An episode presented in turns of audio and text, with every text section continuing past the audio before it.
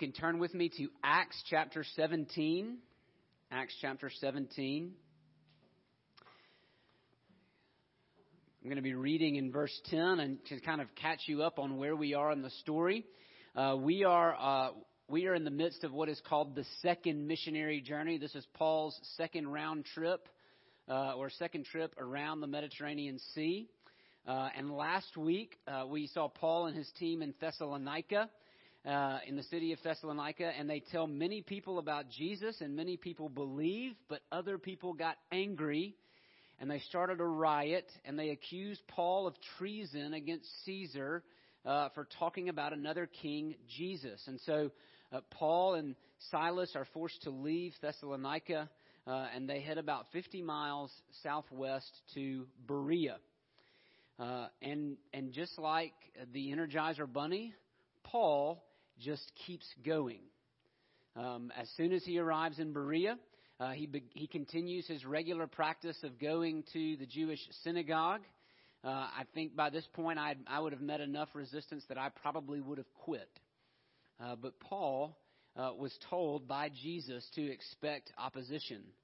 Uh, in fact, Jesus himself faced much opposition, and so it's uh, it's par for the course.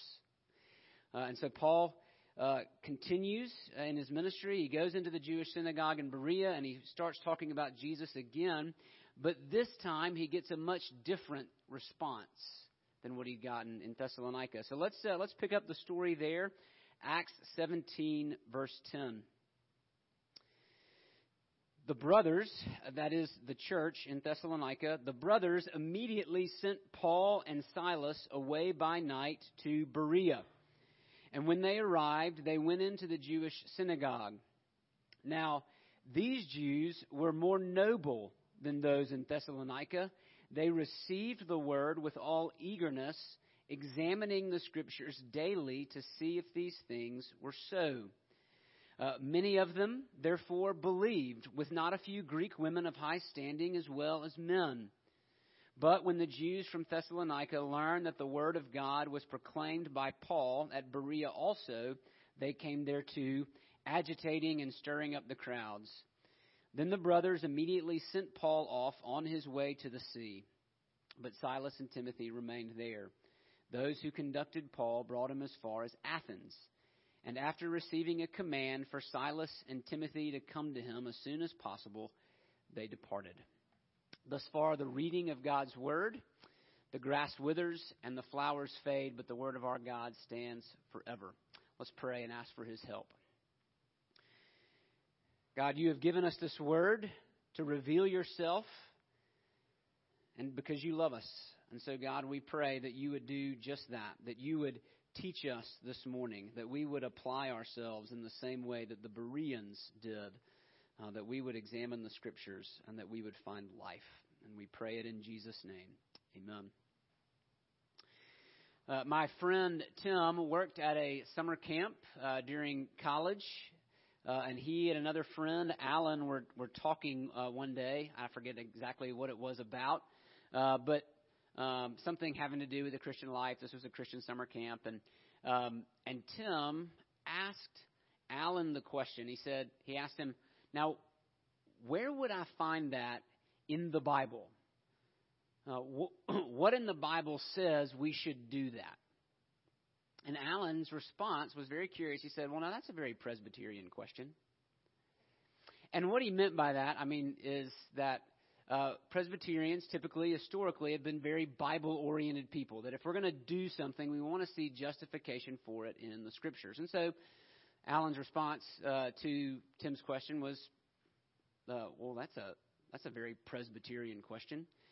But what I hope you'll see this morning is that actually not a Presbyterian question. In fact, I would even go so far as to say that it's not simply a Christian question. Uh, that if someone is going to make a truth claim, if somebody is going to claim that something is true and therefore ought to be believed, then we should ask the question where do you get that from? What is your authority? On what basis do you make that statement? And that's essentially what the Bereans do with Paul. Uh, they receive Paul's message eagerly, but then they go on to the source to verify its truth.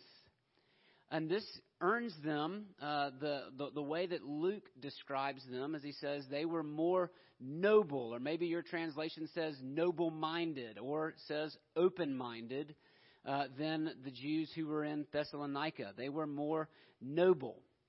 So, what can we learn from these Berean Jews? What, what did they do that earned them that title of noble? Uh, we're going to look at three things this morning. First, they were willing to learn. Second, they received the word eagerly. And then third, they examined the scriptures. First, they were willing to learn. Luke says they were noble. Uh, other translations, like I said, read open minded. And I realize that open minded can have kind of a bad rap, as if, you know, to be open minded is to believe anything. And that's not what Luke means by open minded here. What Luke means is that they were willing to learn. They were open to listening to what Paul had to say in contrast to the Jews who were in Thessalonica who prejudged the message. The Jews in Thessalonica closed their ears to Paul's message because they did not like its result. Uh, like we were told uh, in the previous passage, that uh, when the Jews in Thessalonica, the Jewish leadership of the synagogue, saw Gentiles being welcomed in, they were jealous, and they, so they stirred up a riot. Um, they closed their minds to Paul's message. Uh, but the Jews in Berea were different. They were noble. They were open minded. They were willing to listen to what Paul had to say. Now, let's pause and go back for just a minute uh, and let's look again at Paul's method of talking with others about Jesus. Let's go back and look at chapter 17, verse 2. This is the story of Paul in Thessalonica, but we have no reason to believe that Paul didn't do the same everywhere he went. He says, As Paul went in, as was his custom, and on, on three Sabbath days, he reasoned with them from the Scriptures, explaining and proving that it was necessary for the Christ to suffer and rise from the dead, and saying, This Jesus, whom I proclaim to you, is the Christ. So notice those words. I pointed them out last week, and I think it's important we point them out again that Paul reasoned with them, he explained to them. He, he, he opened their Bibles up to them, right? What we would call the Old Testament, and he reasoned with them. He, he took out those prophecies and those stories and showed how all of those things point forward to a Messiah, to a Savior who had to die and to rise again. And then he connects the dot and the dots and says that person is Jesus. Right? He shows that the Savior they were looking for was none other than the real historical person of Jesus. So, this message of Paul's, this gospel, one, and we've said this before, and it, we've got to say it every time, centers on Jesus. Paul's message is not uh, straighten up. Paul's message is Jesus, his life, his death, his resurrection. And then he proves that message by going to their scriptures. So it is a rational and intellectual thing that Paul does. And so the first thing we should say is that let's not be afraid of thinking. Let's not be afraid of being rational people. Uh, sometimes, in fact, uh, I think it was David Wells who wrote a book called The Scandal of the Evangelical Mind. I can't remember if that was the author exactly. And the, the scandal of the evangelical mind is that there's really not much of one. Uh, for some reason, we tend to put rationality in a different category. And so often people will say, oh, well, you just have to believe it. No, friend, to believe Christianity means to actually think through what Christianity says. Let's not be afraid of thinking. Now, that doesn't mean that we have to be cold uh, or overly analytical or afraid of emotions. Uh, sometimes we can get uh, we, we swing the pendulum too far in the other direction. Uh, just because we're thinkers doesn't mean we're not also lovers. In fact, I would say uh, that the Bible actually teaches that we are driven by our deep desires. Proverbs 4:23 says that the heart is the wellspring of life. Um, and so, notice too that, that Paul not only proved his point, but he persuaded people, right? Paul spoke to the mind and to the heart. But that doesn't mean that we have to check our brains at the door. Uh, that means that we can bring our questions to the scriptures. God, we can bring our questions to God. God is not afraid of our questions, right? Uh, the message of Christianity is not one that silences the mind, but rather engages the mind. God has given us brains, and we should use them to evaluate the truth of what we hear, especially when it comes to religion. If Christianity claims to be a matter of life and death, then we owe it our thoughtfulness. We ought to evaluate the claims that we hear rationally. How do we do that? Well, we see that what the Bereans did is first they received the word eagerly. Right? These Bereans approach Paul's preaching with eagerness. They're glad Paul is there. They're ready to listen to what he's saying. They come to the word with excitement. And we should know that, that many of these Jews are like many of us. In fact, they probably were more religious than many of us. They would go to the synagogue every Sabbath to sing, to pray, to hear the scriptures read, and then to be taught. Right? That, that was their routine every Sabbath. But, but these Jews are not bored by it. They come with anticipation. They come eager to hear what Paul has to say from the Scriptures. They come to the Word with all eagerness. They are hungry people who want to be fed. How about you? How did you come in this morning? Excited? Expectant? Curious? Bored? Distracted? Attention span blunted by a flood of cares and concerns? Maybe you're excited, or, or maybe you're just here. And that happens. I get that, right? But if that happens every Sunday, what could you change so that you might receive the word with all eagerness? What would have to happen in your life that you might come with a sense of anticipation to listen to the word? The first thing I might suggest is prayer. Pray. Right? If you know that your heart is cold, ask God to warm it. If your mind is distracted, ask God to focus it. Ask God that He would make you eager to receive His Word. And pray those same things for your family, if you have one. So pray. Might I also suggest that we change our approach? Uh, that maybe when we approach the doors of the church, of course, we all, you know, we all kind of joke about like putting on the church face when you get out of the car, like as you pull into the parking lot, you know, the, the morning's already been crazy and hectic. You screamed at each child like at least 10,000 times, and yet somehow still your son ended up in the car without his shoes on. You know, like, how does that even happen? Uh, you do own a belt. We bought you one, you know. Uh, so, like, all those things. Uh, and so then you get, like, you pull into the parking lot. Okay, mm, right, we got to we got to get we got to get put together. We got to put it all together so that we can put on the happy, smiley church face. Uh, but but what if you instead approach when you approach the doors, you ask yourself the question, intentionally ask, how am I coming in? What are my expectations for this morning? Not in the sense of like, man, I hope I hope this is a I hope this is a good sermon and the guy didn't put me to sleep. But more like, what do you expect God to do? What do you expect to hear from the Lord? What is my mindset? Have you ever, have you ever asked yourself that question? I realize again in the hecticness of uh, of coming to church, maybe that's not a question we're used to asking ourselves. Is what is my mindset? What is my attitude? But ask yourself the question. Give some thought to how you come in. Maybe you need to change your routine.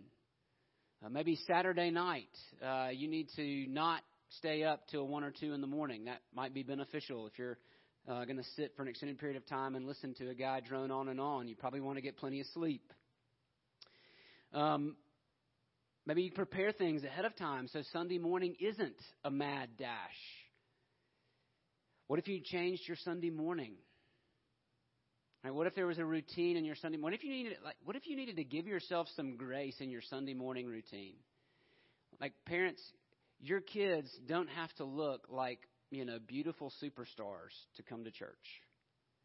Uh, what if you gave yourself a little bit of grace so that the Sunday morning routine wasn't the gauntlet that it normally is, but you were able to walk in uh, to the building uh, a little bit more focused and clear. Right? We're not we're not here to keep up with the Joneses or the Smiths. We're here to hear from God. So let that change how you prepare for worship. It's interesting, you know, we prepare for work. Uh, we'll even prepare for a hobby, right? Uh, yesterday we went hiking in Oak Mountain, um, and so we prepared ahead of time. And by we, I mean my wife. Uh, she prepared by loading up a backpack full of snacks. I prepared by leaving my water in the car. All right? So, our experience of the hike uh, was very different. Okay? Um, but we prepare for everything else. Do we prepare to come to worship and receive God's word? And if not, why not? And what could we do differently? Maybe another suggestion I would make is to take notes. If I'm writing, I know that I'm engaging, I'm more engaged because I'm engaging more of my senses, not just hearing, but also seeing and touching, right? That I'm, I'm using more of my body to absorb the message that I'm hearing. It helps me engage and it helps me to ask good questions. Which then leads to the third thing that the Bereans do, or the Bereans are, right? They're, they're willing to learn, uh, and their willingness is shown in the fact that they receive the word eagerly, but then also that they examine the scriptures carefully. In other words, they don't take Paul's word for it. They receive the message from him, and they receive it with gladness. But then they go to the they, then they go to their scriptures, they go to their Bible, again what we would call the Old Testament, and they they sift through and they scrutinize Paul's message and they they hold it up next to the light of scripture and they say, "Is this true?" And I would argue again that whether you're a Christian or not, whether you've been a, a Christian for years or whether you're investigating uh, the, the, the message of Christianity for the first time, this, this principle is a good principle. Don't uncritically accept every voice you hear. Right? We love celebrity, don't we? Uh, we, we, we are a culture of celebrity. We love big personalities. I mean, we've even coined a new term, influencers, right? We love influencers and we want to be influencers. But we are in danger of uncritically accepting every voice that we hear. And we don't want to do that, right? Just like these Bereans, they don't they don't uncritically accept Paul. They're glad he's there, but then they go and they verify the truth of what he's going to say. Right? Too often Christians just will take whatever a celebrity preacher or a local preacher might say. Listen, don't don't take my word for it just because you like me. Okay? Uh, if if I am arguing, if I'm making a point from the scriptures, then then let's go to the scriptures and let's let's go to the source of the authority. Right? Everything in life can be boiled down to the source of authority. Where is that coming from? We ought to ask that question. We always want to go back to the source. And here's the good news: the Bible is not a closed book. It's not something that only the well educated or initiated can understand. Yes, there are challenging parts of the Bible, but the Bible's message as a whole is available to everyone. It can be, it can be understood by the simplest of people, and it can be studied forever by the most learned. So the Bible is not a closed book. So when it comes to church, bring a Bible if you have one, and then leave it open during the sermon and I encourage the use of a hard copy of the Bible because I get distracted by shiny things. So if I'm looking at it on my phone and I get a notification, I'm going to have a really hard time staying on the Bible app, right? Uh, and so I need to I need to put the shiny thing away and just have a and just have a hard copy uh, that I can that I can read and look at. Maybe you like to take notes in your Bible, right? But let's let's have let's have a Bible. And if you don't have a Bible, we'll give you one. But when it comes to a message from the Bible, let's be willing to learn. Uh, let's receive it with all eagerness and let's examine the scriptures to see if what the speaker is saying is true. And what can happen when we do that? What happens? Well, we see in Berea that many believe, that many come to know Christ. Let me tell you a story about another person for whom something similar happened. The year is 386 AD, and the man's name is Augustine. Uh, Augustine will go on to become one of the greatest theologians and pastors, uh, teachers, and leaders in church history. Uh, Augustine's thoughts and writing will formulate, even, even into today, formulate much of what we understand about Christianity. But before 386, even though Augustine was a well educated man, a very sophisticated man, he had traveled the world, he was a university professor, uh, Augustine did not know God. And he was enslaved, while he was, he was fascinated by the message of Christianity, uh, but he was also put off by it. Uh, because Augustine is what we would call uh, an, uh, an alcoholic and a sex addict. All right? To put not too fine a point on it. Augustine is enslaved to his lust and his passions, and he cannot manage to get free. And this struggle in 386 is what drives Augustine out into his garden. He is, he is tired of his enslaved way of life, but he cannot see how to get free of it. And so he writes these words in his confessions. He says, I flung myself down beneath a fig tree and gave way to the tears which now streamed from my eyes. In my misery, I kept crying, How long shall I go on, saying, Tomorrow, tomorrow? Why not now?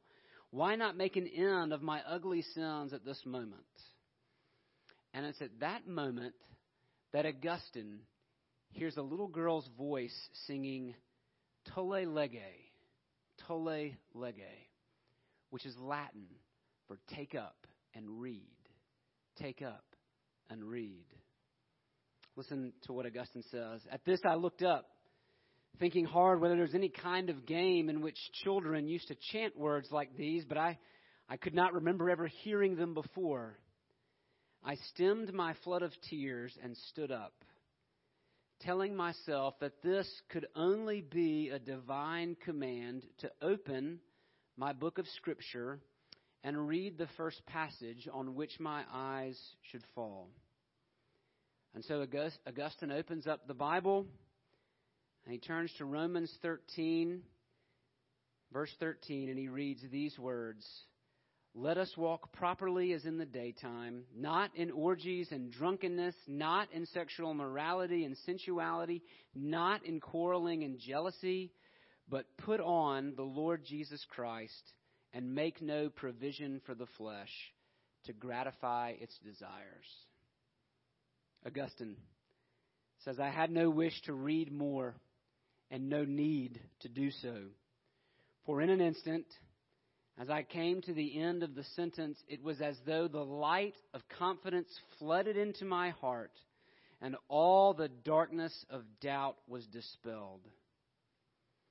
You see, as Augustine came to the scriptures, it wasn't so much what he read there as who.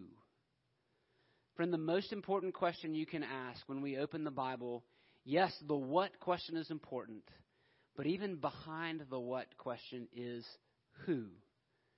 Who do the pages of Scripture reveal to us? And the answer to that question is Jesus. Paul will later on write to Timothy in 2 Timothy 3:15, he'll say the scriptures are able to make us wise for salvation. That means in the scriptures that, that the Bible, when I go to the Bible, it tells me what's wrong with me and what's wrong with the world. In Romans 3:23, he says, "All have sinned and fall short of the glory of God." That means there's a there's an impassable canyon between us and God and it's not as if we're standing longingly on this side of the canyon. We're standing with our backs to God and our arms crossed, disinterested in Him. But that's not the end of the story. Paul goes on All have sinned and fall short of the glory of God and are justified, made right by His grace through the redemption, by His grace as a gift through the redemption that is in Christ Jesus. Not only does the Bible tell me what's wrong with me and with you and with all the world, but it also tells me that God has done what is necessary to cross the canyon that I would not and could not. And He has done it to rescue me and draw me to Himself. so this morning, you can be made right with God, not by striving, not necessarily by reading your Bible more, but in reading your Bible, seeing that Jesus has done what is necessary for you to be saved. That He, that you can turn from your rebellion and trust in what Jesus has done for you. That's the good news. And you don't have to take my word for it. You can read it right here. Let's pray.